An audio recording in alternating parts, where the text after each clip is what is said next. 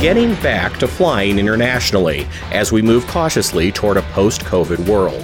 From the National Business Aviation Association, this is Flight Plan. I'm Rob Finfrock with your trusted source for business aviation news. Business aviation flight operations are continuing to rebound after cutting back on their flying drastically last year as COVID 19 took hold across our world. That includes international travel, and while the frequency of such trips hasn't come close yet to matching pre 2020 levels, it stands to reason that as more people receive vaccinations and the closer we all get toward normal, more people will again want to travel to conduct business overseas. So, how should flight departments prepare to resume such trips in the present environment? To answer that question, today I'm joined by Honeywell Chief Pilot John Tootin, along with Steve Thorpe, Senior Captain and Director of Standards and Training for Merck, and Sean Scott, founder of international procedures training firm Scott IPC. Sean, certainly one factor that's different about performing an international trip right now is the need to ensure passengers comply with all COVID 19 testing requirements. In most cases, that involves proof of a recent polymerase chain reaction, or PCR test. But what are some additional steps operators need to consider? Well, I think the biggest impact that we've seen is when folks come back to training, is they uh, they really disengaged from the procedures that are in place and because of that, I think they backed off the data link requirement for a while during COVID. And so folks could really do anything they wanted out there. There's very little traffic in the North Atlantic, so they really weren't restricted in their operations. But now, when things start coming back alive, we're finding that uh, a lot of folks are experiencing errors that uh, maybe they wouldn't have in the past uh, because they think they can get away with things when they really can't. And, and I don't mean that purposely trying to get away with things, just realizing that the structure is a little bit different than we had in the past. For example, in 2020, when there was very little COVID flying happening, there were still 145 uh, occurrences in the North Atlantic with very little traffic. You know, sometimes we had one, maybe two tracks each direction, but yet we still had that number of errors in the airspace. So I think the biggest thing is people need to get back into their SOPs with the changes that are forthcoming, they definitely need to be on top of what's what's going on. I'd imagine that's a huge challenge right now, making sure that flight crews haven't grown complacent in their knowledge and skills after being grounded for several months. Steve, how has your flight operation worked to help your pilots keep their heads in the game? We did probably 26 to 30 international trips uh, a year prior to, to 2020. And so we were um, pretty used to to uh, getting in the ship and taking off to the far far flung reaches of the world. So much so that a trip to London could plan it probably in a few hours and execute it almost with the same ease uh, that you would a trip to LA, a cross country trip. But we realized certainly that the skills were going to atrophy. So what we started to do, probably starting in early summer, was to uh, have some faux trips planned. We ginned up a couple trips to France over the about two or three months. Went through the channels as to what was going to be required diplomatically to be able to allow our passengers to go into, say, a, a COVID related meeting or to get our, um, our technicians to uh, Marseille to do some training. And then we started looking at the COVID restrictions and just how are we going to support maybe passengers, but certainly crew as well in whatever uh, country that we were going to fly to. And then we would plan this with our international trip service provider to the point of doing a pre trip briefing one or two days before the trip actually leaves. We get everybody on a phone con um, that's involved in the trip the, the crew, our scheduler, our maintenance staff, and maybe a technician if, if we're carrying a technician on that trip and um, our international trip service provider and go over the trip and say, all right, here's what we have. Is our does our information match your information? So we do that for every international trip, and so we would even do that to see what we might have forgotten. So a lot of that stuff, just reviewing that, really it paid off for us when we actually did have to fly a trip. And don't get me wrong, we still you still forget things, but doing the actual what a lot of people call chair flying really paid dividends for us. John, as we're speaking today, your operation is flying an international trip that also includes a tech stop in Europe, a region with several restrictions against travel from other countries, including the U.S. What can you tell us about that experience so far? So we have several international trips we're planning at the moment to Europe and points beyond, uh, including the one you just mentioned with a tech stop in Europe. Really, the biggest issue we're being presented with at the moment is complying with all of the different countries' COVID uh, demands. Most all require PCR tests before entry, and there's varying windows of acceptability 48 hours, 72 hours. Uh, and also varying rules for passengers and crew. In some cases, uh, crew are exempt. In some cases, they're not. Passengers are almost always required to test unless they meet certain nationality requirements. So, really, the complexity involved with that on two fronts. First of all, a trip where that we have coming up in a few weeks that's going to go just bounce around Europe. You know, part of the the big picture is trying to time or arrange the stops so that we can go from country to country and enter a country that will allow you to enter uh, from a previously friendly COVID rule country. So the order in which you fly the trip is, has become very important uh, to be able to operate it efficiently. And then in the case of the international trip that's going to the Far East uh, through Europe, being able to airline a crew over, the technicality is are they crew when they're airlining? Uh, are they coming in as passengers and then going out as crew? Uh, again, all pertaining to COVID rules and regulations. And then, uh, you know, a few of the the other general issues we encounter, such as overflights. You know, the world changes every several months, it seems. So, you know, a country we would have previously overflown, we can't overfly anymore. So, uh, flight routings become more complicated when trying to operate through some less than friendly airspace. So, those are really the big challenges. We'll have more with our guests in just a moment. But first, this word from NBAA. NBAA Flight Plan listeners, you get your weekly news here. Are you getting the latest daily headlines? The NBAA Insider Daily News Service puts the news you need in your hands every weekday morning, free of charge. Don't miss out. Subscribe today at nbaa.org/daily. We're back now with John Tooten, Steve Thorpe, and Sean Scott, and our discussion about tips for operators looking to resume international travel with greater frequency as we move to what's hopefully a post COVID environment.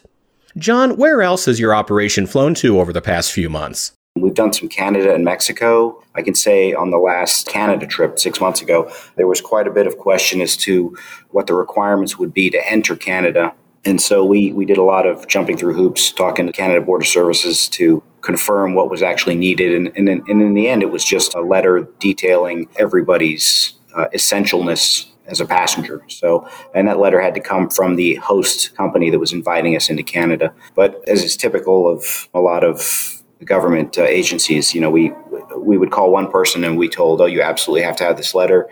Uh, we would get the letter, we would call back, and they'd be like, oh, well, sure, I'm glad you have the letter, but you don't really need it.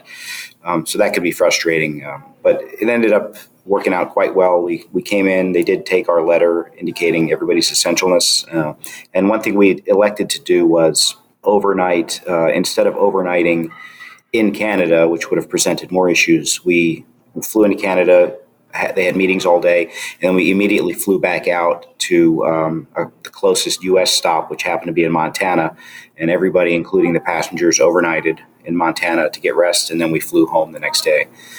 So that was kind of a, an example of, uh, of flexing. And then to, to follow on with what Steve has said, we do find ourselves adding extra crew members, adding a third pilot, um, even though not required by our, our flight and duty time uh, regulations. We're adding them just as a precaution um, a, because we have the personnel at the moment and they're not super busy.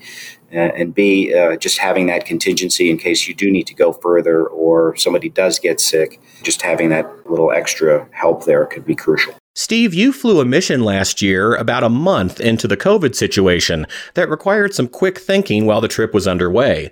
Could you tell us about that and how those challenges were resolved? Yeah, so our managing director in um, China had been separated from his family as the COVID uh, situation took root there in China. And we were tasked with repatriating his family back to as close to China as we could. So we did, and, and this was pre COVID. This is the middle of March. This was going to be our fourth or fifth international trip already of the year. So we were used to the international ops part. But we were going to initially do a overnight tech stop, which was unusual for us. Usually we're swapping crew, but we thought for risk mitigation, the airlines were already kind of a little susceptible to uh, COVID. So we decided not to send crew up ahead of time. And we talked to the family, and they were amenable to staying overnight. So we that was a little different for us. So we kind of had, had to watch out for that. And then as I was preparing to hit the sack up in uh, Anchorage, I got a call from our international trip service provider, and I had been keeping track of the Taiwanese situation, which, if you ever do go to Taiwan, they got a fantastic, uh, their CDC keeps a fantastic uh, website that has all the information you'd ever need for if you can get in, how you can get in, what the requirements are. Long story short, Taiwan had closed down. So, in that span of uh, six or seven hours, we went from taking this family to Taiwan to where are we going to go?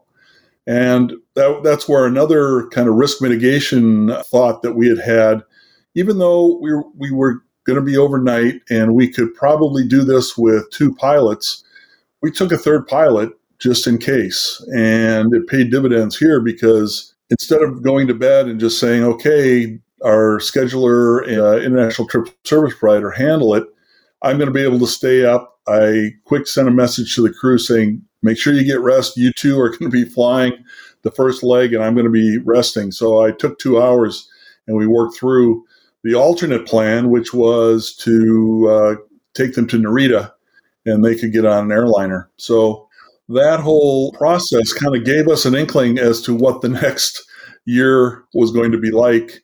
As we uh, got to Anchorage, the restaurants had closed down, so we had to get room service.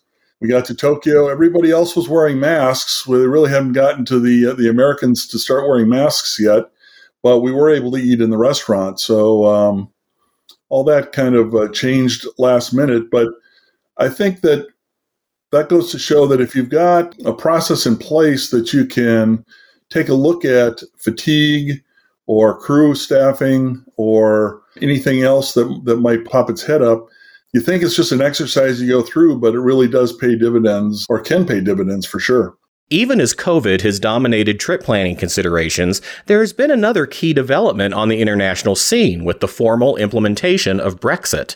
Has your flight operation encountered any challenges from that, Steve? Only in planning, Rob. It's a bit of a unknown right now, and I don't think we're we're alone in that. There's some great resources with NBAA. I'm the uh, European um, lead for the International Operators Committee, but my co-lead, Terry Omans in uh, in the UK, has been keeping up on this. And if you think the changes in COVID are, are challenging, you ought to try and keep up with the changes in Brexit from what he's explained to me and the relationship between Brexit and the EU. I think it'll be pretty straightforward. If all you're doing is flying from the US to the UK and uh, and back, it's now when you're going to continue on, as most trips to the UK do, either come to uh, continue on to an EU country or from a EU country into the UK.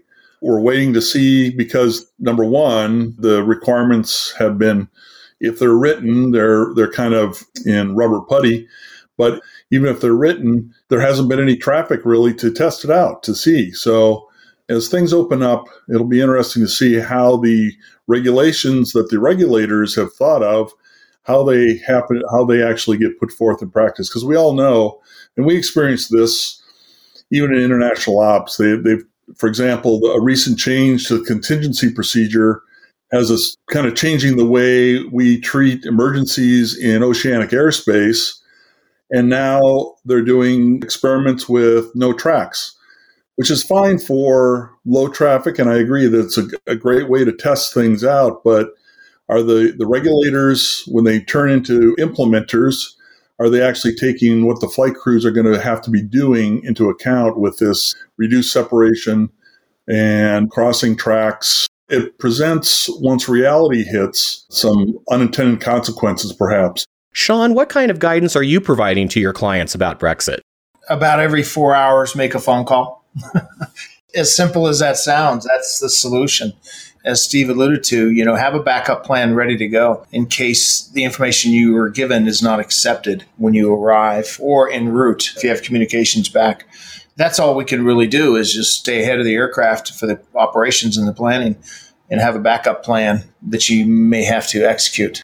I'll pile on that too. In this, some areas of the world where it was standard to have three or four backup plans, and Africa is one of those places. I think John will agree. If if you're flying to Africa, you want to have outs. You want to maybe land with enough fuel to get get out of there. If you're in a, landing in a place that might not be security wise what your your security people like, But if you make those plans in any case and then throw in the, the COVID stuff, in our recent trip, we had to uh, Guinea. We had bailout before landing, we had bailout after landing.